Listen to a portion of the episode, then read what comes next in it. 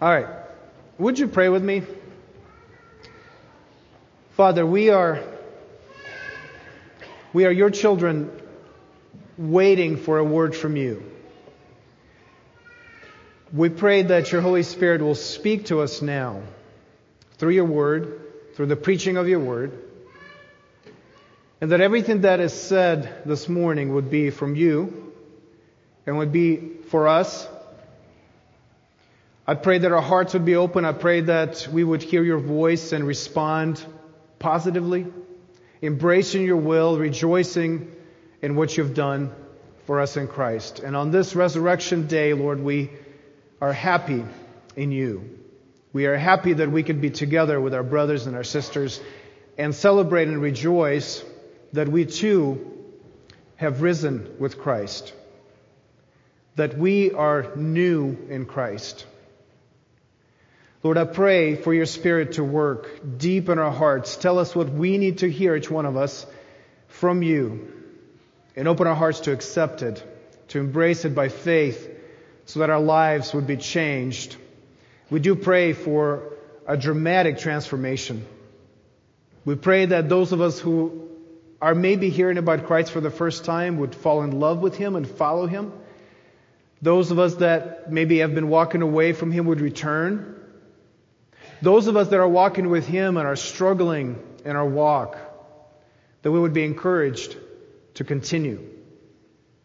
We pray more than anything that you would give us joy, resurrection joy in your presence this morning.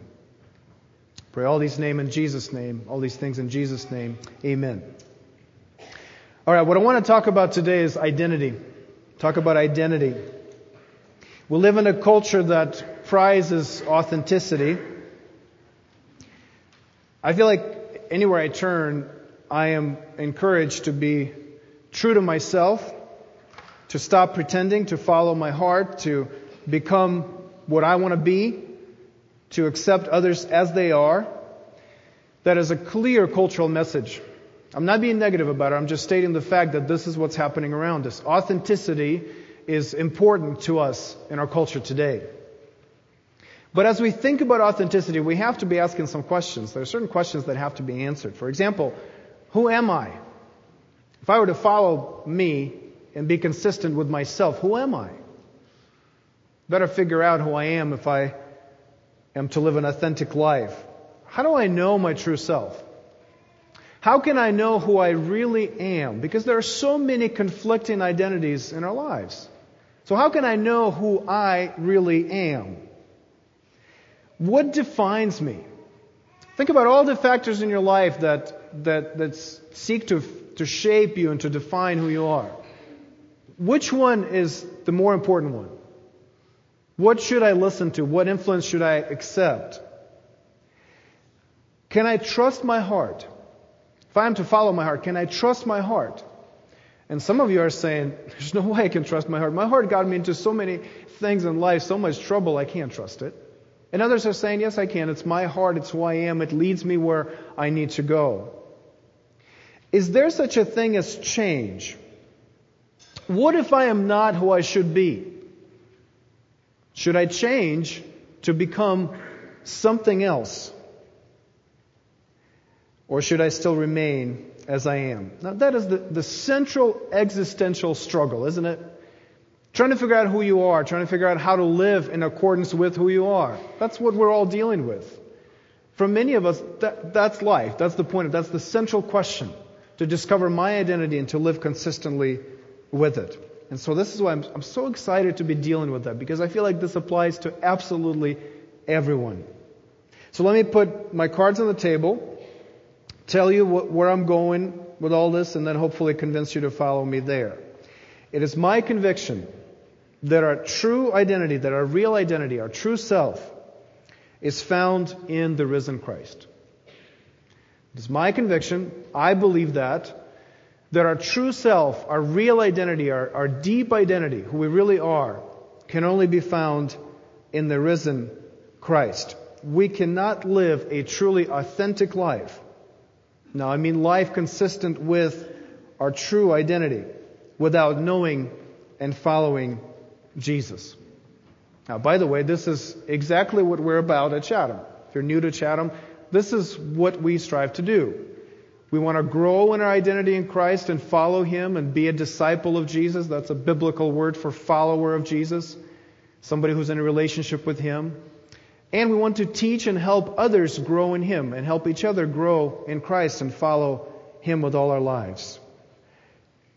Because we are convinced, that the underlying foundation, because we're, we're convinced that that pursuit, the pursuit of Christ, is the most important pursuit in anyone's life.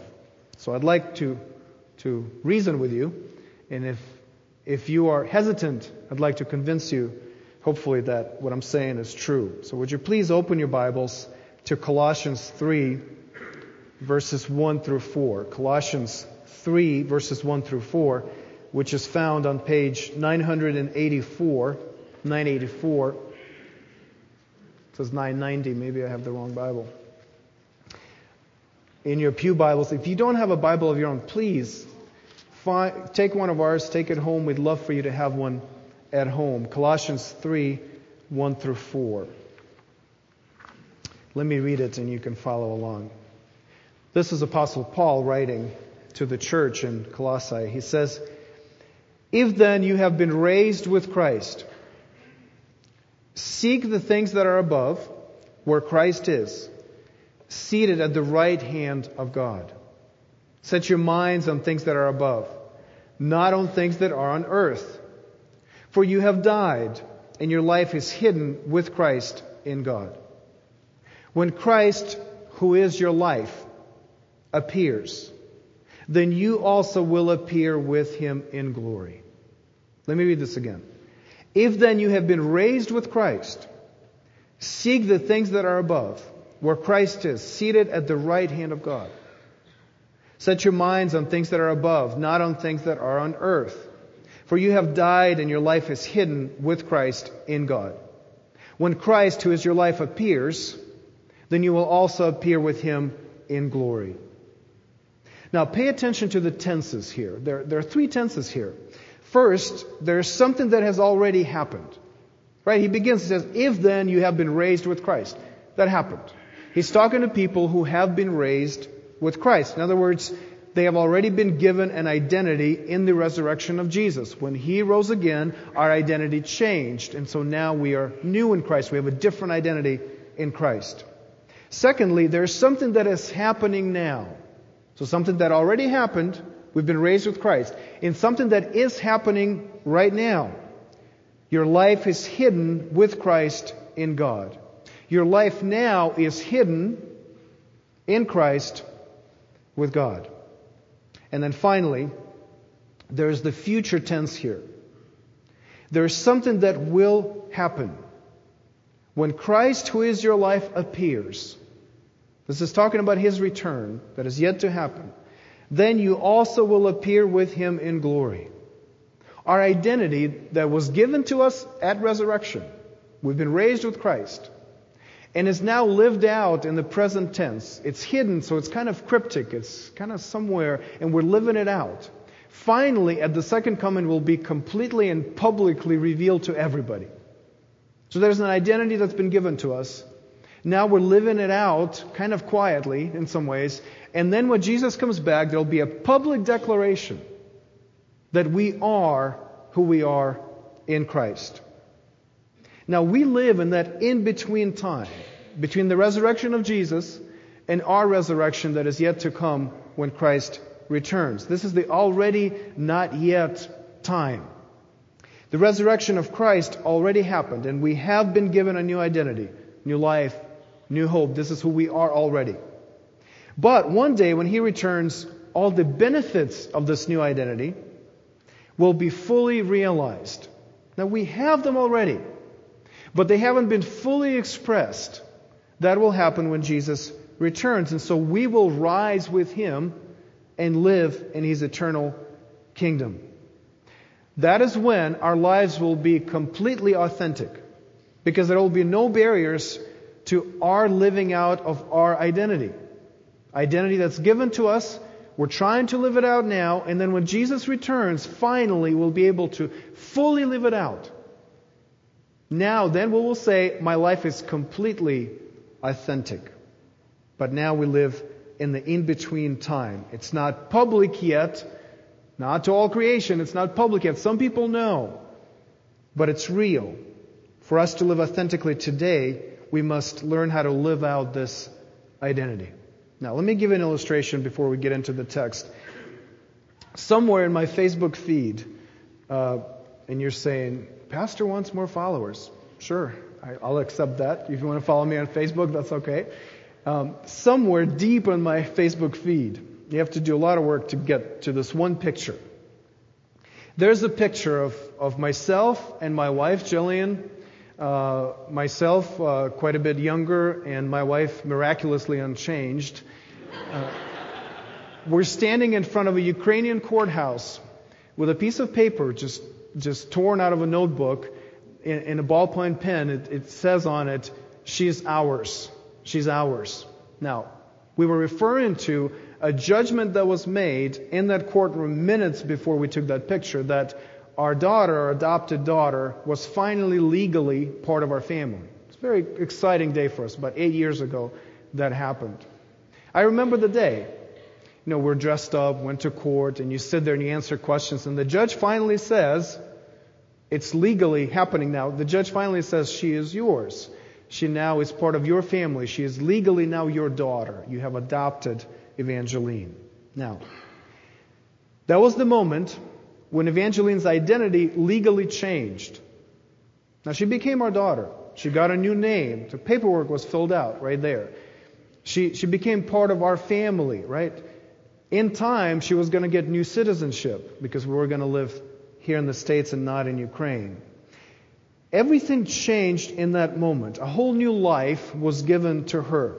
But if you go in, on my Facebook, Again, please follow me on Facebook. If you go on my Facebook, deep into my feed, and you pull out that picture, you will see that Evangeline is not in that picture.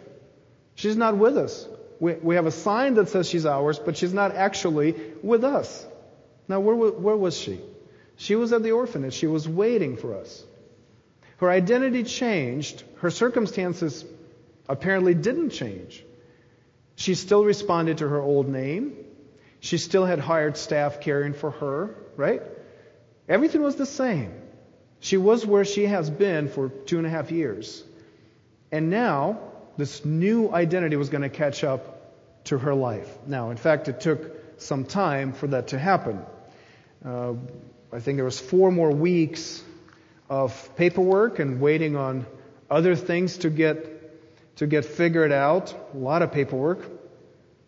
Uh, there was we needed to get a visa for her. We needed to do a medical for her. Uh, we needed to get plane tickets for her, her passport. All of that stuff was, was happening as a result of that, that judgment of the judge on that day where we posted the picture, she is ours. It took about four weeks for her to finally be ours. And for her, it took much longer to finally feel like she belongs in our family. Now, if, you, if you've gone through an adoption, whether you are adopted or you've adopted someone else, you know that, that legal change doesn't fix everything right away. It takes time. There are other things that need to happen. You need to catch up to that legal identity. And so it took Evangeline a long time to start finally feeling at home with us. To start feeling like she belongs us. She can trust us that we're not going to abandon her, that we're going to be with her, that she can be part of our family and feel secure in that. Now, this is what's happening with us. There are different tenses. The Lord saves us. In His resurrection, there's a proclamation that, that we are His. If you're a believer, you're His. And yet, the change of legal identity, it's, you still need time for that to catch up. You may not know that happened. Your life may not reflect that it happened. And so you're in between time until finally the Lord comes and He takes full ownership of you, full control of your life, and that happens at his return. So I'm going to try to examine those three tenses. I'm mostly going to focus on the in between stage because that's where all of us are. And I'd like us to kind of work through what it means to live out of that new identity through Christ's resurrection. So my outline is pretty simple today. We're going to talk about identity given to us Number two, identity revealed. Number three, identity hidden. So identity given at the resurrection, identity revealed at the return of Christ, and in between, identity hidden and lived out. So past, future, and present is where we're going today. All right, so past, identity given to us at the resurrection. Our text says, You have died, past tense, and you have been raised with Christ. So it ties our identity to the death and resurrection of Jesus. When he died, it's as if we died with him. When he rose, it's as if we were raised with him. Meaning that we became someone new through Christ's death and resurrection. Now, you may ask, this, this is important for me to clarify. You may ask, but why did we need to become new? Why did we need a new identity? What's wrong with my old identity? Why are you Christians, you're always talking about change? Why are you pushing me to become someone else? That's a legitimate question. Here's the answer. Because we believe that that new identity in Christ is in fact not a new identity, but a restored identity. We believe from Scripture that when you come to Christ, you become whom God had imagined you to be. You see, you were made a certain way. And now when you come to Christ, that that real identity, the deep identity based on how God made you, is now restored in Christ, is allowed to flourish, is allowed to take root. This, this change, so radical, the scripture calls a new birth. It's a complete change. And we believe that outside of Christ, outside of that change, you cannot really be your true self. That a real self given by God, this, this, the way that God made us, needs to be restored because it was lost, and it can only be recovered through Christ. Now, I love the way Malcolm Muggeridge says this. Malcolm Muggeridge, you may know, he was a famous journalist in the 20th century. He's, he's, he's passed on now. He's this restless soul that, that tried out so many worldviews, so, so many adventures that he had in his life. Was at one point a spy during World War II, lived in, in Moscow, tried communism, all those things. And finally, he found rest in Christ. And this is how he describes his conversion, that, that radical change when your identity is, when you're given a new identity in Christ. He says, a sense of homecoming, of picking up the threads of a lost life, of responding to a bell that had long been ringing, of taking a place at a table that had long been vacant. See, he's not describing it in terms of something new happened. I was that person and I try to be that person and now I'm a Christian. No, no. He's saying my true identity has been restored. It's like I've been called home, right? And I've been resisting that call, but finally I've, I've come home. I'm at the table where I belong. This bell has been ringing and now I answer that call. And all the, the threads of my life, all of that that was happening, now they're tied together, they come together, and I am who I am supposed to be. Now, this change, it's, it's a radical change, but it's a restoration. It's going back to what God made you become. Now, in Scripture, in the Bible, you find this phrase, made in God's image, that explains our identity. When God made us, He made us to reflect Him. He made us to be in a relationship with Him. He made us to be a worshiper of Him. He made us to be a ruler over all creation. That's who we are. All human beings are made that way. But we lost it. We lost that identity. And we lost it by trying to pursue other identities. We try to find that relationship, that fulfillment, uh, that, that rewarding feeling, that final validation. We try to look for it in other relationships outside of God, in our accomplishments, in our sexuality, in whatever it is that you define yourself by. God says that those are false identities. You have lost your true identity and it has to be restored in Christ. That's not who we really are. We're made in God's image. That's who we are. That's our true self. And it has to be restored in Christ. Now, what did Jesus do to restore that? Jesus was sent by God, his only Son, God of God, very God of very God, and yet also become an authentically human. He came to restore our relationship with God. And He came to restore our real identity, our true self, as made in God's image. Jesus died to cover our rejection of God. Says, you, have been rejecting God, but I'm, I'm here to cover that, to take care of that. So it's not working against you anymore. And He rose to make us accepted with God. When Jesus rose, we rise with Him, and so we're given this new identity that is acceptable to God. Not all those fake identities that we've pursued, but the true identity that's given through Christ, and that is what's acceptable to God by grace. So when you think about the cross, the cross is God's declaration that all our false identities, built in our pursuit of anything other than God, result in death. That's the picture. When Jesus dies, he says, Look, where your search for identity leads if you do this outside of God. Look, it's death, it's destruction, it's hopelessness. But his resurrection is God's declaration that in spite of our rejection of him, we are welcome to return and be fully accepted with him once again. There is future and hope with God. We can regain our real self through Christ, specifically through his resurrection. Now we die with him. So our guilt is, is taken care of. But we rise with him into a new relationship, into a new life with God, based on a new identity that is now accepted with God. This is what God has done for us. He sends Jesus to say, I'm going to give you a new identity. I'm going to restore you to who you really are, who I know you've always been. And so the question is for us, how do we respond to that?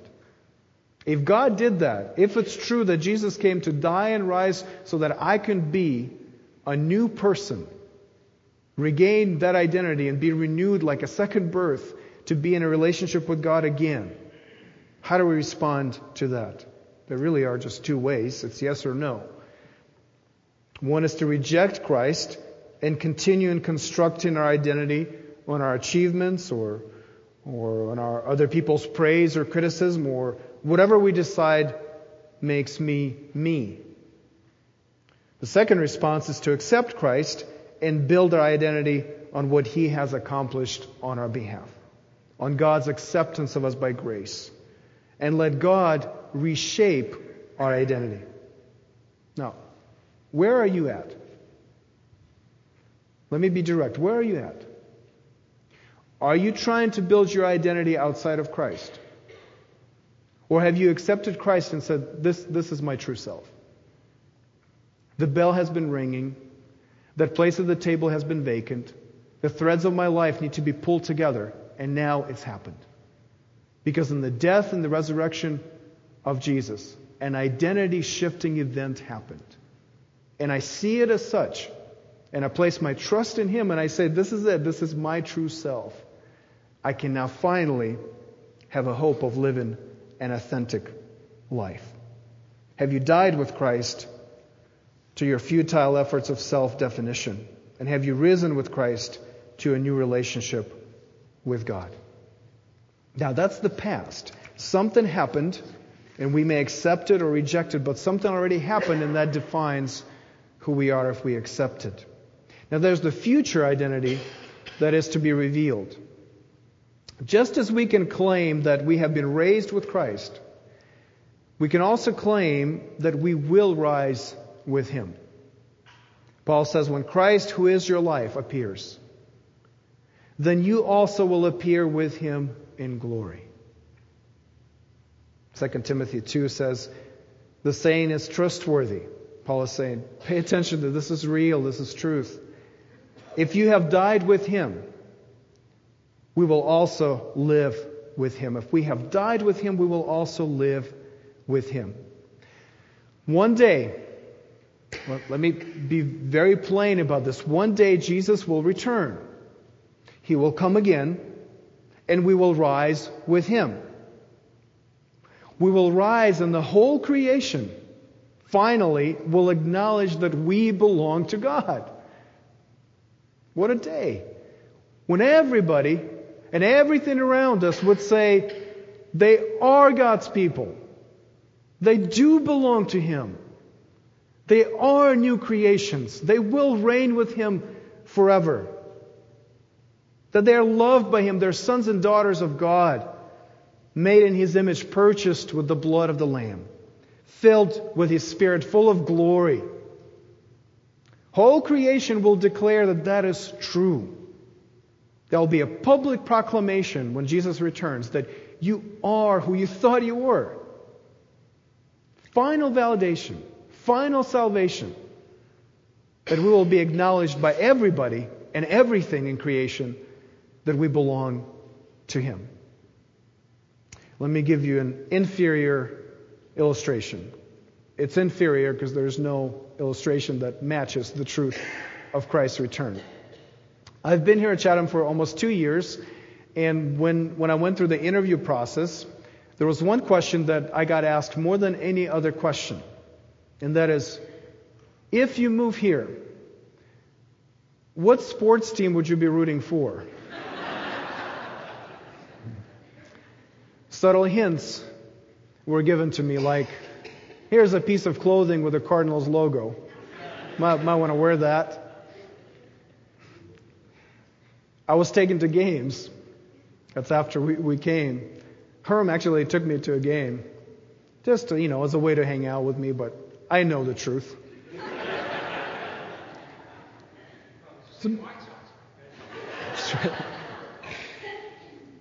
that was so important, right? Because that defines being part of this community, doesn't it? If you're here, you root for the Cardinals. You accept, I accept, let me publicly acknowledge this. I accept my new identity here. I am a Cardinals fan. Yesterday, if you ran into me as running errands, I wore a shirt and a hat with a Cardinal logo. Double.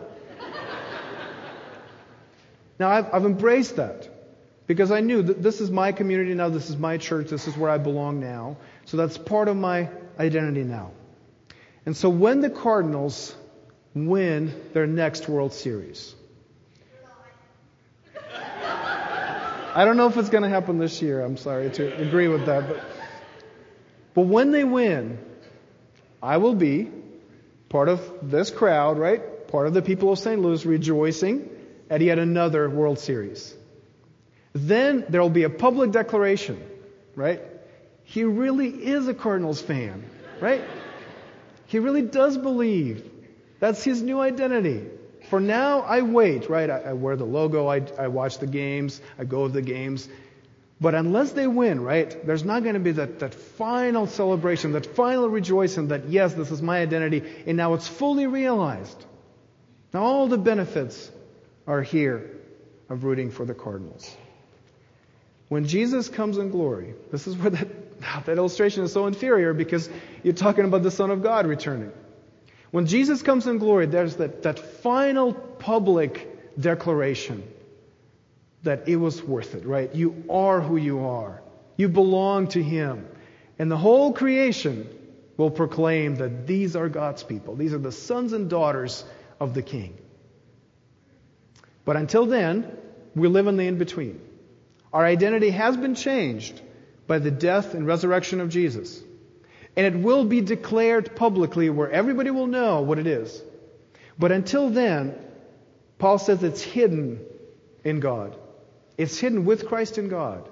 There's a place where, where it's kind of kept cryptic. Not everybody knows. And so we are to live it out. We're to expose that. We're to work it out in our lives as we wait for His return. So let's talk finally about this in between time, our hidden identity being worked out. What does it look like?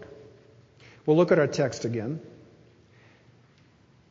In verse 4, it's interesting, Paul says, almost kind of in passing. He says, Christ, who is your life, will appear, right? Christ, who is your life. Now, he says it almost in passing because everything he's been saying leads to that. Of course, he is our life. If he did that, of course, he is my life. If he died for me, if he rose for me, if he shifted my identity, if he restored me to who I really am in God, then of course he is my life. What other response is expected? He is everything to me. If He did that, everything that I am is now rooted in Him. He is my life. We live for Him. We live with Him. We live because of Him. Everything now is connected to Jesus. You know how some people say, sports is my life, right? Or music is my life, or my wife is my life, or flamenco is my life. You know, people say those things. I, I, I knew a guy who, um, this is back in Ukraine, who would say, jazz is my life. Jazz is my life. I got to know him a little bit, and he would talk about his life, and he would say, you know, every morning and every night I, I practice Gershwin on my trumpet. I just, I, I do that. My children hear me play this beautiful music. Now, I also happen to know that he wasn't working, and so the children could listen to music, but they had very much, you know, not very much to eat at the time. I also knew that he would just take off and go to jazz festivals, and he, he would he would compromise his family, would neglect his family, because he thought his pursuit of jazz was so noble and so worthy that other things had to take backseat to that. Now, I'm not saying he didn't love his family, but he clearly in his life prioritized jazz over everything else. And so for him, the best thing he could do was to practice. The best thing he could do was to go play somewhere. The best thing he could do was to go listen to other jazz musicians. Now, here's a problem. He wasn't that good. he was just not he was just not a good musician. He was okay. I mean, he would go and jam with people, but he could never perform. And so you look at and you say, okay, so your whole identity has been wrapped up into this playing your trumpet, playing this kind of music. You've neglected all these things in your life. This is your identity. And now what? What do you do? What if you do what do you do if, if it doesn't fulfill you, if it doesn't lead to anything? This noble pursuit doesn't lead anywhere. What do you do? I don't know what happened to him. I don't really want to think about what happened to him. Because there's no other way but disappointment. There's no destination but be completely disillusioned and say, I've committed my life to this and it hasn't worked out. I don't have the gifts. I don't have the opportunities to do this well. But when we think about Christ, and when we say Christ is my life, He can deliver on those promises. You see, for our identity, to be sustained by something, it has to be big enough. Who's bigger than God? For our identity to be sustained moment by moment, it has to be something personal. It has to be something that matters to us. Maybe somebody in a relationship with us. That's Jesus. A person who is able to be in a relationship with every person in his people. A person who's big enough to create your identity, to sustain it, to maintain it over time. Partial fulfillment, along with lots of destruction in other parts of your life, is the best case scenario if you pursue other things outside of Christ. There's nothing that is big enough to sustain a full identity except for God Himself. No person is big enough to sustain a full identity except for God Himself. Why do I say that so conf- confidently? Because we're made a certain way. We're made to be satisfied in God. We're made to live a certain way, and only we, in God we can do that. Because of who Christ is, because of what He has done, He can be our life. I may like flamenco, I may like jazz, I may like sports, but I dare not wrap my life up in that. There's just not enough of it to satisfy. But if I wrap myself up in Christ and say, He is my life. He defines who I am. I can pursue all sorts of other things and they are put in their proper place. Now, I am not saying that everything in your life has to be overtly churchy, religious, and spiritual. That's not what I'm saying. What I'm saying is that Christ needs to permeate all of your life, all your pursuits, and define those pursuits and reshape them. And yes, some of those pursuits you will reject for His sake. And some of them you will embrace to the fuller degree for His sake.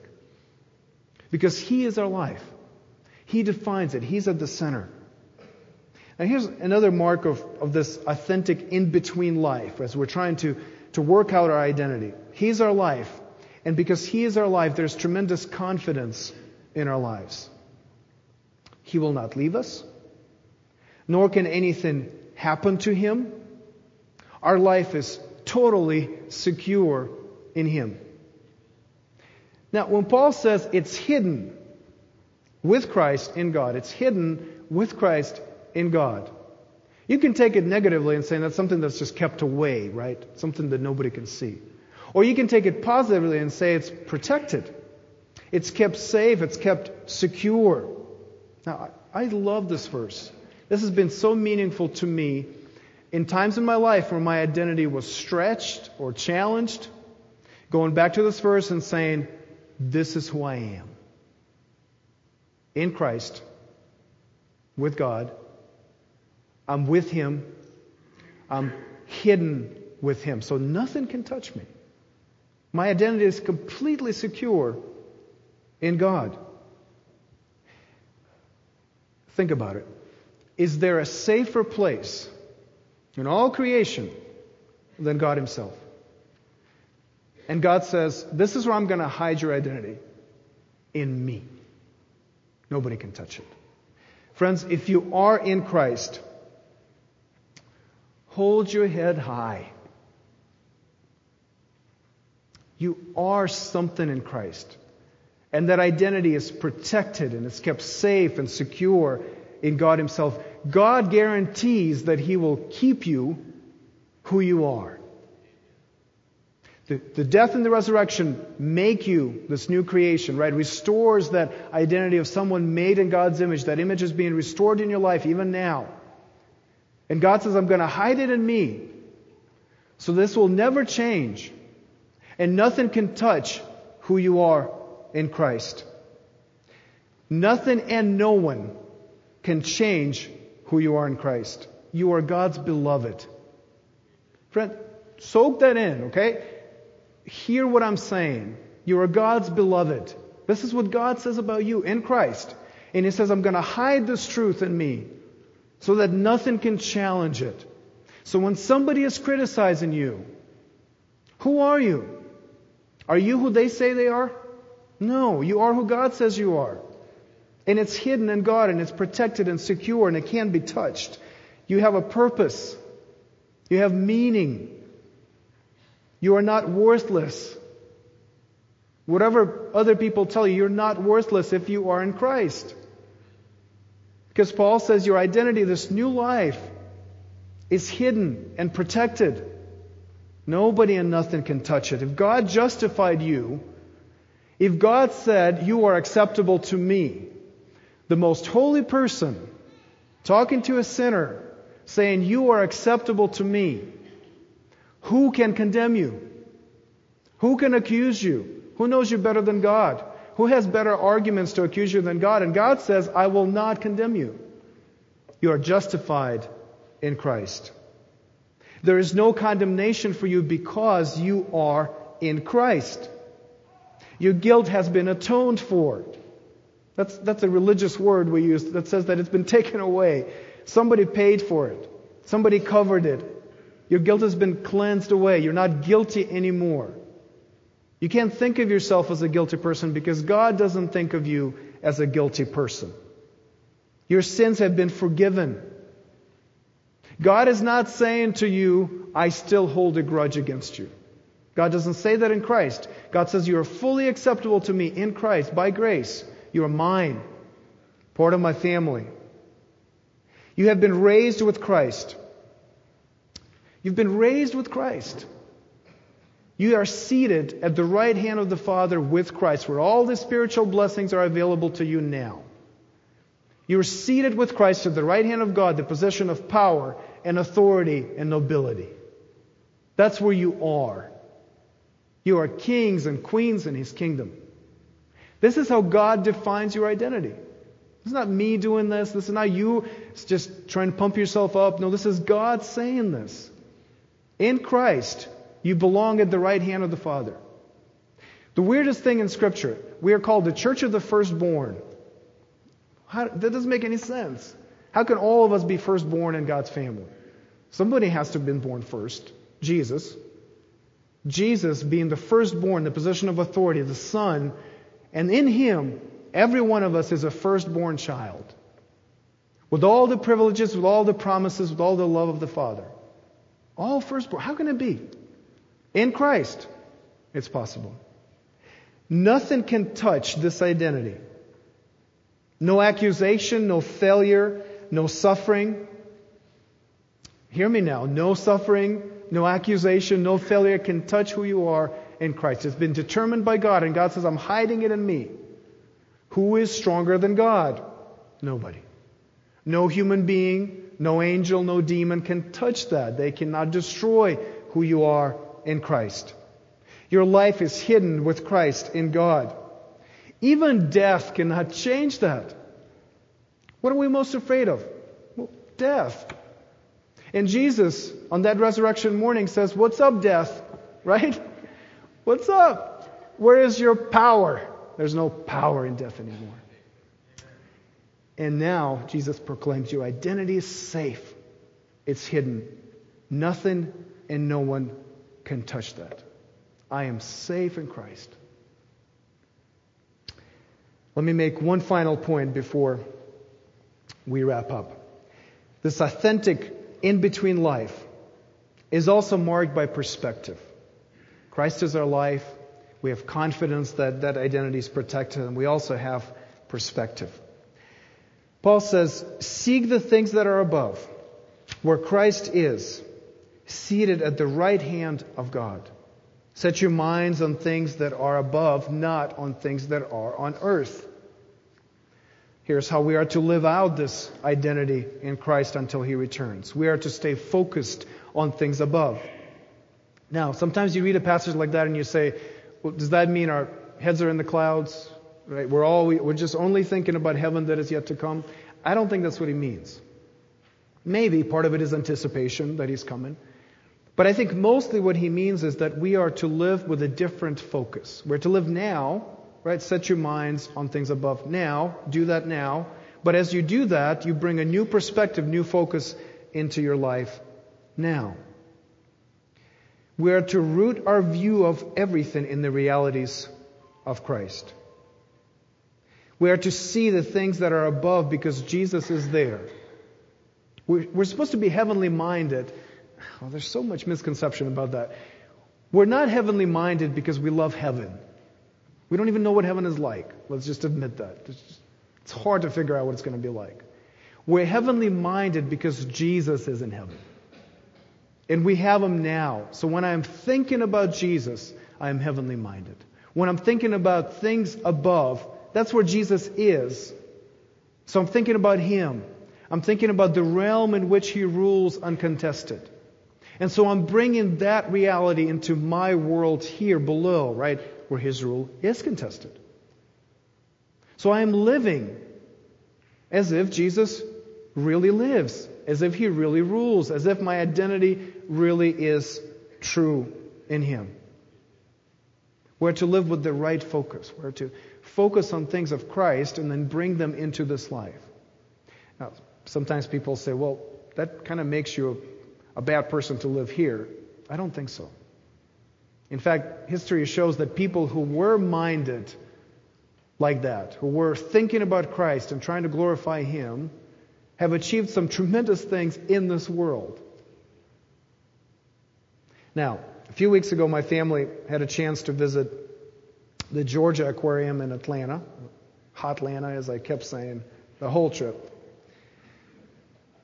There's one exhibit that I'm sure everyone is impressed with Anybody who goes there, is, and if you've been there, I'm sure that's what you're thinking of. It, it's a kind of a tunnel. And so you go and you have a choice going through that tunnel. You can walk with a crowd of people. It's very crowded there. Or you can, you can go on this, this moving sidewalk. You just kind of stand and it moves you, it kind of twists and turns. And, and so, of course, you know, I'm, I'm getting on the sidewalk. I also happen to have Evangeline in this big stroller. So I'm trying to get, I'm trying to navigate this. I'm trying to get on the side. I'm trying to keep my balance, trying to make sure I'm, I'm right on it because it, it does kind of twist and snakes around. So It's a little bit of a challenge for me, but I was up to the challenge and I did it. I'm on the sidewalk and I'm still looking down. I'm still trying to figure out that everything is okay. And then I look up. And this is the point of the exhibit. It's enclosed in glass, and there are fish swimming directly over you. There's a whale shark, like just feet away from you. They're like squid and all those, just the strangest looking things. And they're right there. And if you look up, right, it's an amazing experience. Of course, everybody instantly, including me, pictures, right? We're taking pictures because it doesn't happen unless it's documented. so you're looking up and you see in this, this, this world, this marvelous world of the ocean. If I kept looking down, I needed to look down somewhat to, to make sure I'm okay. But if I kept looking down, I would have missed the whole thing. The point of the sidewalk is not to stay on the sidewalk. The point is to bring you into this tunnel so you can see what they're showing you. Now, as I'm looking up, everything works. The sidewalk is designed to do what it's doing to help me see. So it's taken me where I need to go so I can see more and more fish. Now, this is the Christian life. As you're looking up, you're looking at what you're supposed to be looking at the realities of Christ, your new identity hidden in God, working it out in your life. And if you look down, you miss all of that. If you look up, you're still going to be okay on the ground. This is the authentic life that happens between Christ's resurrection and ours. Set your minds on things that are above where Christ is. Only with His perspective we can see everything else in its right place. Now, this is so important to say that it gives us a different worldview. It gives us a different perspective. When you look at it from Christ's perspective, you're saying, I belong with Him. I'm going to look at things as He looks at things. All of a sudden, you feel like your life fits together the way it's supposed to. Now, does it magically get easier? No, it doesn't. But you kind of know what's happening. You have the main pieces in place. You can figure out the rest as you work through it with Christ by your side. If you keep focus on Him, everything else is put in its right place. Listen to how C.S. Lewis, C.S. Lewis, the great Christian writer, he wrote this book, Mere Christianity, and he concludes this book with this paragraph Give up yourself and you will find your real self. Lose your life and you will save it. Submit to death, death of your own, of your ambitions and favorite wishes every day, and death of your whole body in the end. Submit with every fiber of your being and you will find eternal life. Keep back nothing. Nothing that you have, have not given away will be really yours. Nothing in you that has not died will ever be raised from the dead. Look for yourself, and you will find in the long run only hatred, loneliness, despair, rage, ruin, and decay. But look for Christ, and you will find Him, and with Him everything else thrown in. What he's saying is that if we just look to ourselves for our identity, this will not lead us to our true self.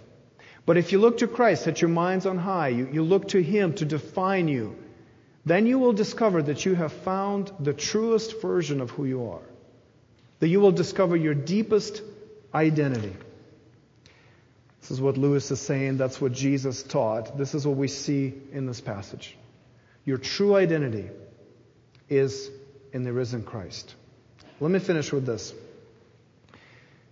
You know, when I we do notes for sermons, and most of you have them in your bulletins. And, and the challenge is always to summarize a sermon in one sentence. And I think I said something like, Your true self is found in the risen Christ, which is true. It's a good summary. But if I were to do something more adventurous and more controversial, this is what I would have said. I think the whole sermon can be summarized with these five words You do you, boo boo. You do you, boo boo. I got nobody following me on this. All right. We'll go back to the C.S. Lewis quote. what I mean is, this is what the kids say. I should not assume everybody knows what the kids say. what it means is that be who you already are in Christ. Consistently work out your identity in Christ. Become who you already are. That's the Christian life. All the theology that's been written, I've been able to summarize it in five words. You be who you are. You become who God made you through his death and his resurrection until Christ returns and your identity will be, will be proclaimed to everyone in creation. Now, how do we maintain that identity? How do we keep focused on Christ? One of the ways we do that is by taking communion. We take communion every Sunday. We come to the table, we get to refocus on Christ. We get to remember what He has accomplished. We get to meet with Him, have our faith nourished and renewed. So today we'll come forward in celebration. Usually there's reflective music and we kind of try to try to create an environment where you can meditate and, and maybe confess and maybe think about quietly what we've been talking about. Today we're, we're celebrating. So the music is going to be upbeat, it's going to be louder. And so as you come, come singing loudly, come dancing, come, come celebrating that the Lord has done this marvelous thing for you, that has given you a new identity in Christ. And now you get to live it out. So you come and you renew that at the table. If you're a believer, you're welcome here. You don't have to be part of this church. If you're a believer in Christ, you're following Him, your identity has been changed. You have this new legal identity in Christ through His death and resurrection. Come and be with us at the table. If you're not a believer, I ask you not to do it because other people are doing that. Be authentic, right? But go to Him. Go to Christ. Embrace what He has done for you. I, I pray that that happens with you today. That as you heard the gospel, as you heard this good news that Jesus died and rose for you, you respond to it by saying, Yes, that matters to me. That's my identity. I finally know who I really am as beloved of God, as His child, part of His family, as a king or a queen in His kingdom. And so you come and you embrace that through Christ. Not because you have done something, but because He has done everything. We're going to come forward and you can take communion right here. You can take it back to your seats if you'd like. If you're on the balconies, you can just come where you are. There are tables set up there. If you cannot move forward, we'll be happy to bring it to you. So just raise your hand and one of the elders will, will bring it to you. We do not want you to miss out on that. So let us pray and then we'll sing and take communion. Father, we praise you for the resurrection of Jesus. We praise you that you gave us this new identity, really our identity back through Christ. Thank you that you have accepted us in Him, that we are your children, that we are accepted and forgiven and given new purpose and meaning and joy. Thank you that in you our identity is protected, that it's kept safe, that nothing can touch that. I pray that you would teach us how to work it out, how to live in this in between time authentically, consistently with who we are in Christ. Pray, Lord, that as we come to the table, that we will rejoice because we get to celebrate what God has done for us. Holy Spirit, would you come and move in our hearts and change our focus if it needs to be changed and fuel our joy towards you? Would you help us apply this truth? Would you help us to, to live out this identity even now as we come to the table? Father, we confess that often we pursue other identities. We don't want to do that. We know that what you are given us is ours by birthright. This is who we are. And though we have lost it, you have now restored it to us through Christ. Let us embrace it fully. Let us live it out in the power of your Spirit. The Lord Jesus, on the night when he was betrayed, took bread. When he had given thanks, he broke it and said, This is my body, which is for you. Do this in remembrance of me. In the same way also he took the cup after supper, saying, This cup is the new covenant in my blood. Do this as often as you drink it in remembrance of me. For as often as you eat this bread and drink the cup, you proclaim the Lord's death until he comes. Whoever therefore eats the bread or drinks the cup of the Lord in an unworthy manner will be guilty concerning the body and blood of the Lord. Let a person examine himself then, and so eat of the bread and drink of the cup. Let's do it together.